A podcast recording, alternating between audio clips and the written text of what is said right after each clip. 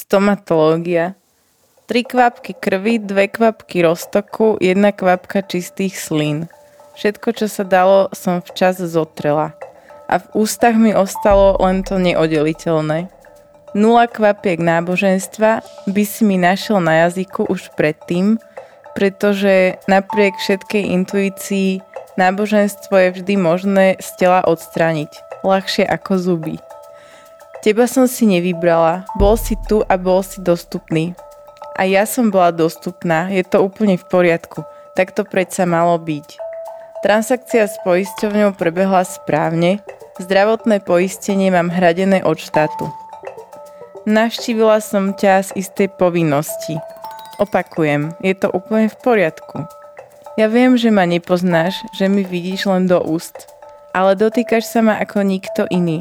Zraňuješ ma na najcitlivejších miestach, všetko si sa naučil z príručiek. Poznáš dopredu každý detail. Netušila som, že je to takto vôbec možné. Bolesti budú pretrvávať niekoľko dní. A aj keď sa mi občas pozrieš do očí, zrejme ťa nezaujíma, čo budem mať na večeru. A či budem dnes spať sama, alebo aspoň so zvieraťom. Rutínne pokračuješ, pozeráš na hodiny, povzbudzuješ ma. Brutálna si, si úplne brutálna, ešte chvíľu vydrž. Až bude po všetkom, preplachneš si tvár, krv utrieš z odevu aj obnažených častí kože a po výmene života ti na rukách ani na chrbte nič nezostane. Pekný deň, vítajte pri počúvaní podcastu Bánovecká knižnica, prostredníctvom ktorého chceme, aby vám zachutila literatúra. Kusky sladké, aj tie s možno trochu trpkejšou príchuťou, proste také, ktoré by ste si mohli obľúbiť, keď ich lepšie spoznáte. Moje meno je Mirka Abelová a spolu s našimi hostiami a hostkami vás prevediem niektorými literárnymi dielami. Tento krásny hlas, ktorý vám dnes čítal úryvok z diela od mladej poetky Dominiky Moravčíkovej s názvom Deti Hamelnu patril talentovanej známej umelkyni a speváčke, hudobničke Katarzí. Katka, vítaj. Ahoj, dobrý deň alebo večer. Ahoj, Kati, prečo si si vybrala práve deti Hamelnu od Dominiky Moravčíkovej? Počula som o Dominike už veľakrát a nikdy sa mi nepodarilo zohnať túto knižku, pretože to je veľmi vypredané. a o, odporúčilo mi ju viacero kamarátov, ktorým verím o, o, v oblasti literatúry, ako napríklad vydavateľ Ferči Malik a aj ďalší kamaráti, ktorí veľa čítajú, tak som si hovorila, že o, vyberieme Dominiku a zároveň aj teda veľmi fandím ženám, ktoré majú čas písať poéziu, ako si ty. Ďakujeme ti. No, Dominika Moravčíková je taký zaujímavý zjav, pretože ona je víťazka súťaží básne SKCZ za rok 2019 a v tom istom roku vyhrala aj poviedku 2019. Myslím, že to bol Erik Jakub Groch, ktorý o nej povedal, že je to obojživelný talent, lebo naozaj toto sa úplne nestáva, že by v tom istom roku niekto vlastne zobral obe víťazstva v obidvoch týchto celkom prestížnych súťažiach. Všetkým ja... to vyfúkla, tomu fandím. Áno.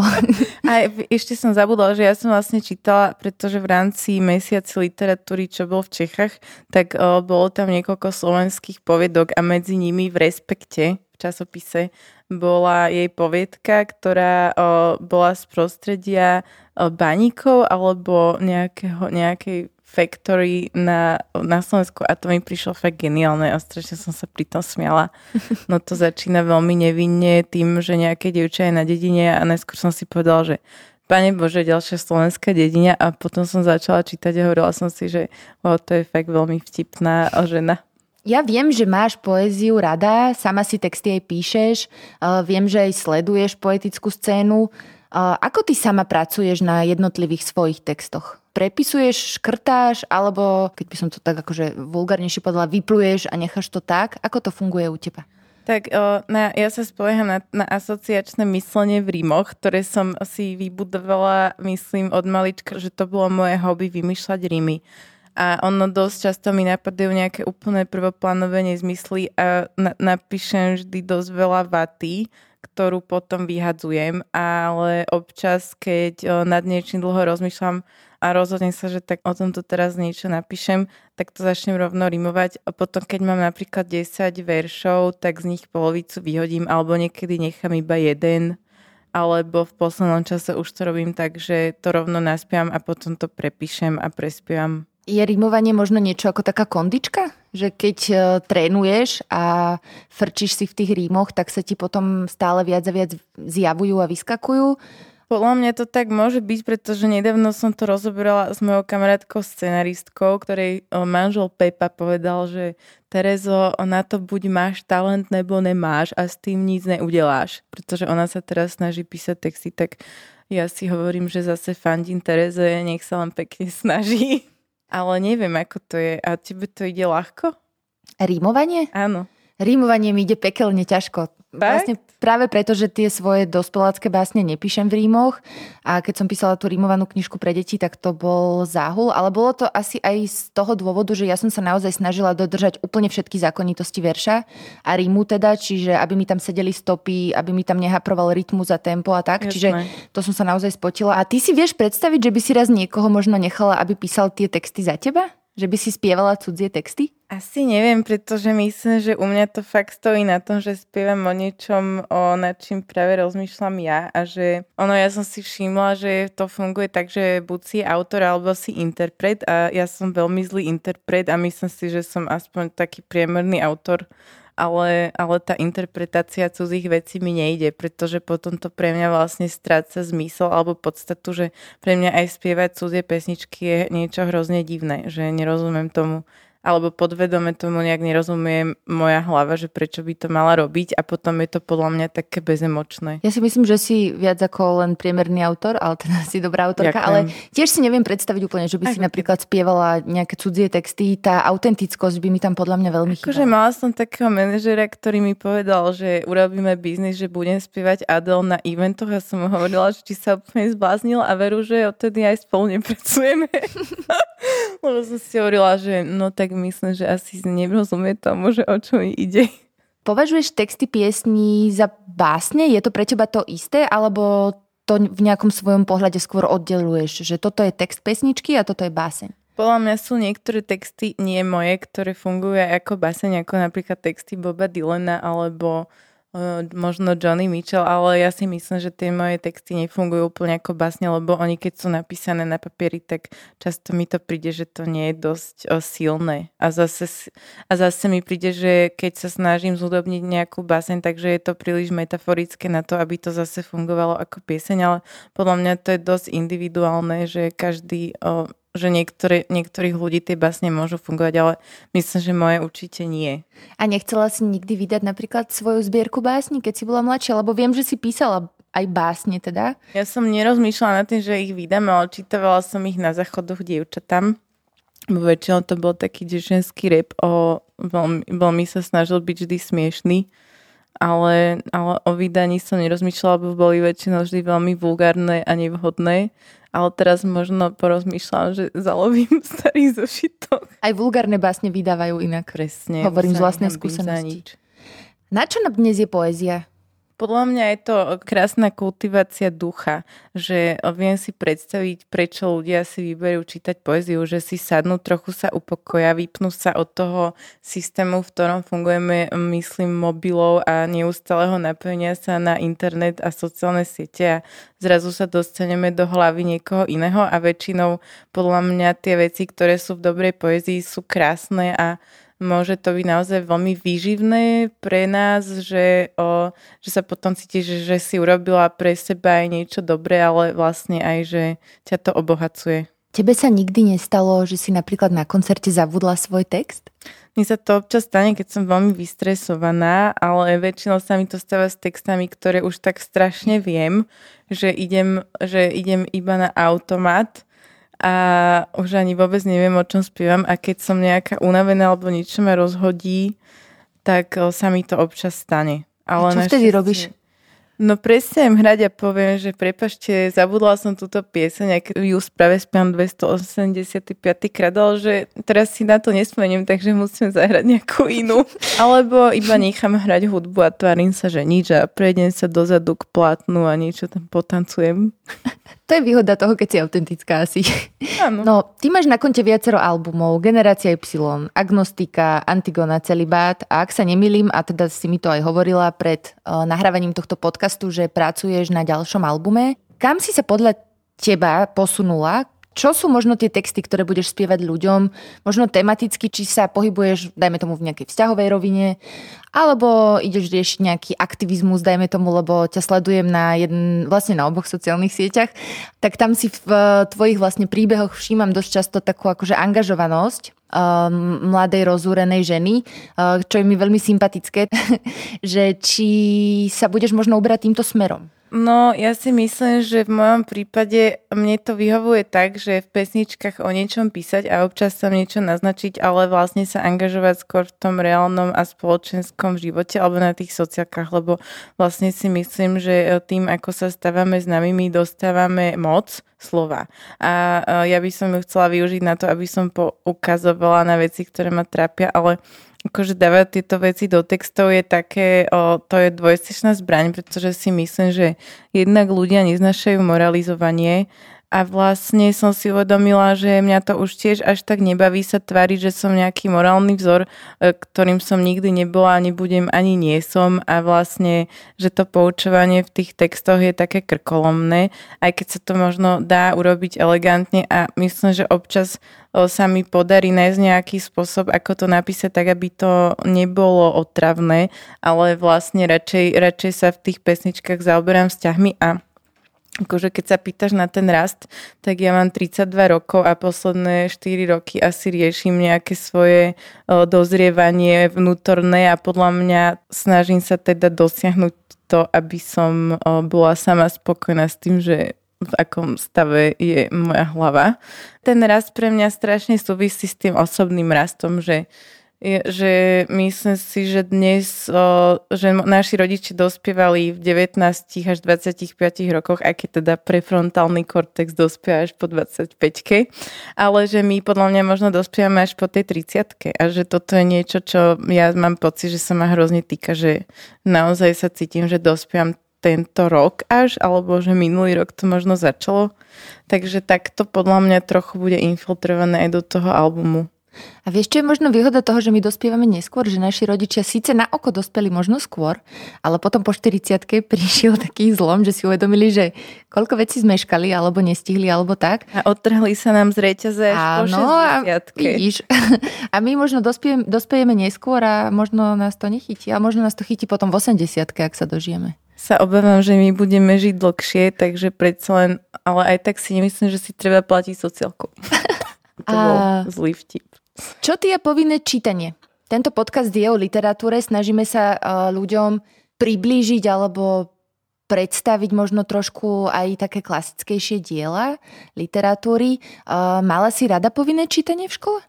Podľa mňa povinné čítanie je super vec a hrozne by som bola rada, keby reálne tí ľudia, ktorí majú čítať knihy, tak by ich čítali. Ja teraz čítam takú knihu, ktorá sa volá, že ako hovoriť o knihách, ktoré ste nikdy nečítali a je to hrozne vtipné a mám pocit, že dosť veľa z nás tú povinnú literatúru reálne nikdy nečítalo, ale ja si pamätám, aj keď som chodila na gymnázium, že hrozne veľa z tých kníh som vlastne neprečítala, čo ma teraz mrzí a snažím sa to dohnať.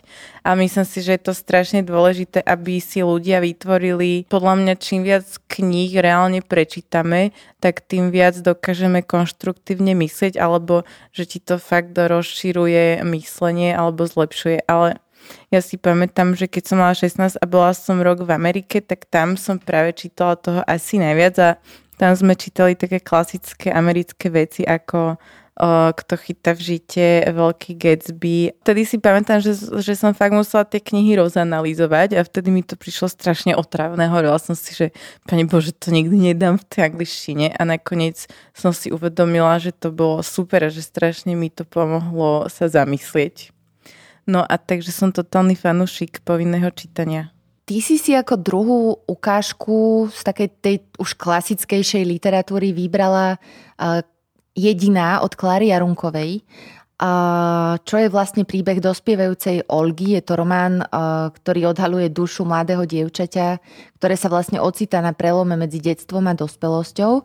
Prečo práve táto knižka? Pretože som si na ňu spomenula, keď si sama pýtala, aby som si vybrala nejakú knižku o dospievajúceho obdobia a ja som si spomenula, že táto knižka bola pre mňa hrozne zásadná, pretože ona podľa mňa, o, ja si to už teda úplne presne nepamätám, čo všetko som v nej objavila, ale mala som pocit, že sa s ňou strašne v tom období, kedy som ju čítala, stotožňujem. Ja si myslím, že som mala 10 rokov alebo 11. Ono, tá knižka podľa mňa môže byť aj pre staršie deti. Vtedy som o, skúšala v divadle ako die- dieťa. Mala som tam kolegyňu, ktorá bola z môjho gymnázia a my sme sa alternovali. Ona sa volá Paula Mišikova a bol Hviezdoslavov Kubín a my sme sa teda dohadovali, že čo teda budeme recitovať na tom Kubine a ona hovorila, že bude recitovať tú jedinu a ona bola ale v nejakej inej vekovej kategórii, takže ona mi tú knižku potom požičala a ja som ju recitovala a o, toto je jediná vec, čo si z tých Viezoslavových Kubinov pamätám, že ma to strašne bavilo prednášať ako decko. Nie na svete lepšie veci ako choroba cez školský rok. Lepšia je iba choroba s horúčkou. Pri takej je naozaj všetko v suchu. Po prvé, človeka nik nepodozrieva. Po druhé, každý ho ľutuje a po tretie, rodičia sa nalakajú a všeli, čo si možno ľahšie nadobudnúť. Pravda, nie je zase tak ľahko ako v útlom detstve. Vtedy sa vždy báli, že im umriem a každý deň v chorobe mi radšej niečo kúpili. Idem sa pominúť, keď si predstavím, aká som bola hlúpa, že som chcela len samé bábiky, Teraz som už múdrejšia, ale rodičia nekupujú tak ľahko.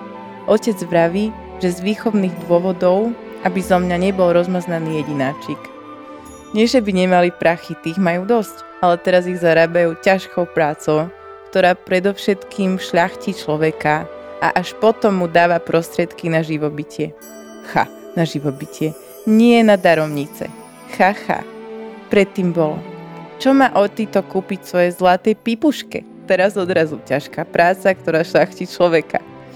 Ešte šťastie, že ocka z tej ťažkej práce vozia domov autom. Inak by hádam ani nevládal prísť. Slovom, v zdravom stave sa daromnice už nadobudnúť nedajú. V chorobe ešte hej.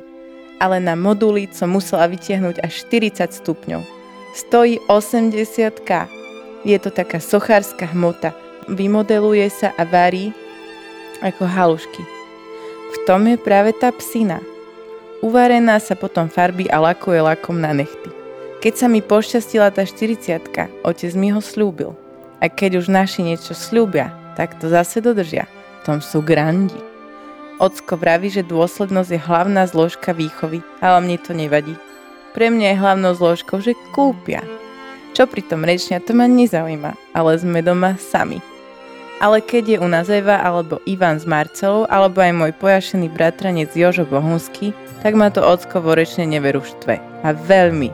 Ja svojho otca poznám a viem, že je normálny, ale oni ho nepoznajú a ešte si pomyslia, že je šiši alebo také dačo.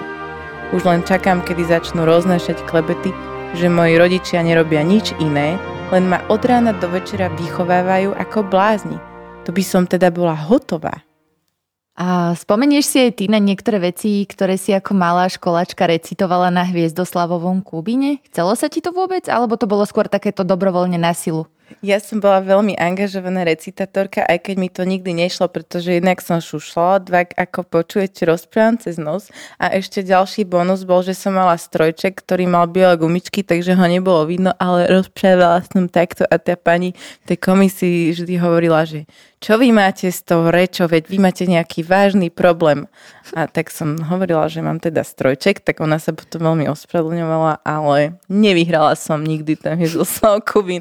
A podľa mňa ma vždy motivovalo, že vždy som chcela vyhrať, ale nikdy sa mi to nepodarilo. No a myslíš si, že sú uh, diela našej literatúry inšpiratívne, alebo skôr nám dnes už nemajú čo povedať? Možno aj v kontexte toho Hviezdoslavovho Kubína, že decka sú vlastne viac menej nútené sa týchto uh, recitačných súťaží zúčastňovať, ale zase na druhej strane aspoň tak to troška hlbšie, ako keby pričuchli k tej literatúre. Možno to nahradza a v niečom aj to, že my nemáme speech class, akože nemáme to hodiny rečnenia, čo podľa mňa inak strašne dôležité a mne toto v živote strašne chýba. To vlastne v Amerike deti majú, že oni sa učia 4 roky ako rozprávať to, čo chcú povedať a potom vlastne tým pádom majú rešpekt, keď sú v práci a, a chcú povedať, čo potrebujú. No takže toto to podľa mňa v tom je ten Hviezdosal Kubín super, ale vlastne neviem si predstaviť, že ako dnešné deti, ktoré žijú v mobile, toto vnímajú a myslím, že čím ďalej, tým viac sa možno stavajú introverti. Ale zase si myslím, že veľa, veľa decák chce robiť divadlo alebo chcú byť herci, aspoň ja čo si tak pamätám, že to je vždy in, potom našťastie nie všetci to dotiahnu do konca.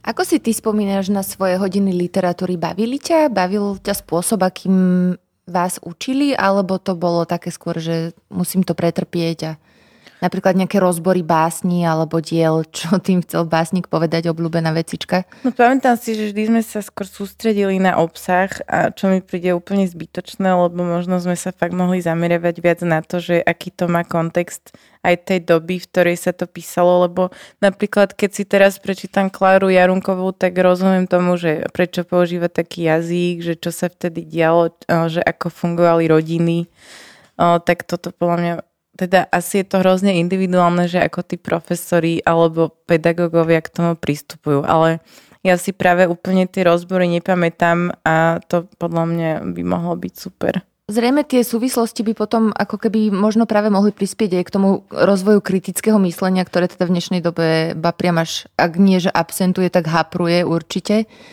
Tvoja mamina je známa herečka, mám ju veľmi rada a pýtam sa, alebo chcem, spomínam ju z toho dôvodu, že by ma zaujímalo, že či ti čítavala napríklad ona rozprávky, ale celkovo rodičia, teda či ti čítavali rozprávky. Viem, že tvoja mama má rada rozprávky a literatúru, mala som ju vo svojej relácii. Čítavali ti? Mala si to rada? No, pravdu povediac si úplne nepamätám, že čo mi mama čítala asi mi čítala, keď som bola úplne malá, ale ona potom si zjednodušila život tým, že ma bravala do divadla a tam mi vždy teda nielen prečítala, ale rovno predniesla aj s 20 kolegami niečo, čo ma emočne úplne rozložilo a potom sa zo mňa stal veľmi nešťastný človek. Nesrandujem, ale o, takže skoro som sedela v divadle a počúvala všetky tie texty pre 40 už 12 No ale babička mi čítala veľa a babička mi vždy podstrkovala literatúru, pretože ja som k nej chodívala v lete vždy na 2 až 3 mesiace, myslím dokonca. Takže tá rozvíjala dokonca aj to. A ja som predvčerom našla doma moju prvú knižku, ktorú mi založila, ktorú sme spolu písali a našla som tam rôzne rímovacie pokusy, tak som si hovorila, že tam to asi celé začalo v mojich očiach si poetka, aj keď teda tie svoje texty hrávaš a ty tvrdíš, že na papieri ako básne neobstoja. Mi tak napadlo, že možno by si nám mohla nejaký svoj text teraz o, zarecitovať. Čo povieš? Kľudne aj starý, kľudne aj nový. Môžem to tak polohovorovo zaspiať. Poď do toho. Že čo by som vybrala z tých mojich perál. No, o, tak ma asi taká obľúbenejšia z minulého, z predminulého roka zo zimy je pesnička Samota mi nevadí. A tam spievam, že nič neočakávam, nikoho nehľadám, nemám predstavy, v nič neverím, samota mi nevadí ani celý bad tela, o lásku neprosím, nie som osamela. A tá, tú pesničku som si urobila kvôli tomu, aby som tomu uverila a veru, že sa tak aj stalo. Takže je to taká forma autoterapie. Presne. Ja si vždy takto niečo napíšem, lebo potom, keď to musím spiať dokola, tak postupne tomu aj uverím. Ale naozaj táto pesnička, neviem, či som trafila obdobie, kedy som naozaj sa chcela naučiť byť sama a vyliečiť všetky svoje traumy, a tak ona naozaj prišla, som si ju napísala v tom období, že sa mi to naozaj aj podarilo. A to bolo veľmi príjemné. Takže odporúčam všetkým si písať. Ty si veľmi zanepráznená mladá žena. Uh... Ale minulý týždeň som celý strávila na gauči. A čítala si? To znamená, že máš čas čítať vo svojom zaneprázdnenom živote. No, ja mám taký, mám taký systém, keďže som sám sebe pán, tak som si musela urobiť režim v živote a ono to väčšinou podľa mňa ľuďom trvá tak, že 3 mesiace sa trápia a potom si na to zvyknú, že sami dokážu fungovať.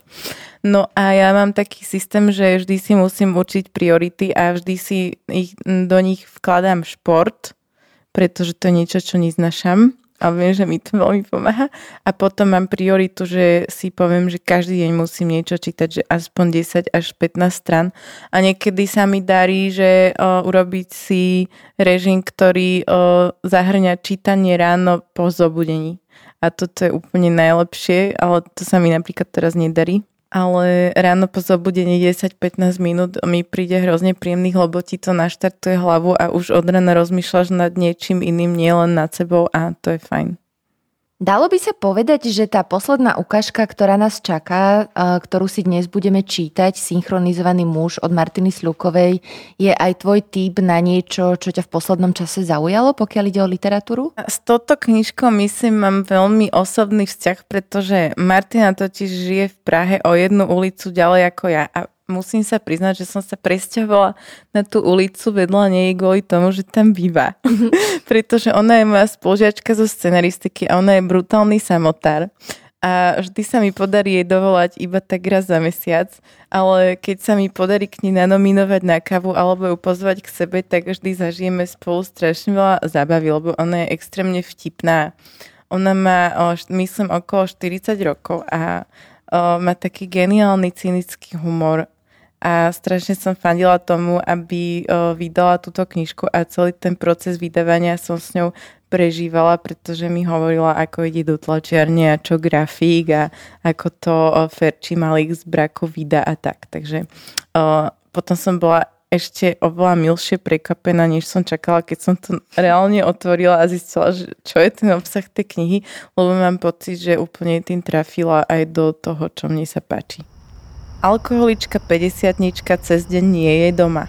O polnoci prichádza do rámu balkónových dverí v žltom tričku bez gatiek. Krabicu maslových sušenok vysype na stôl.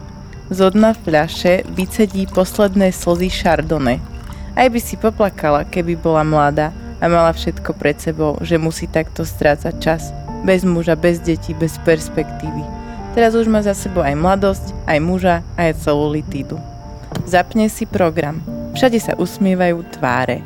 Varia, spievajú a tancujú zábavné vedomostné súťaže trblitajúcich sa moderátorov. Je šťastná. Človek by povedal, že je nešťastná, ale ona je šťastná.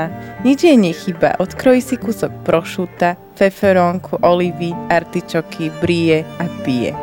Skočí pre ďalšiu fľašu k dverám komory, ale neudrží ťažobu výčitiek vlastného tela a padá.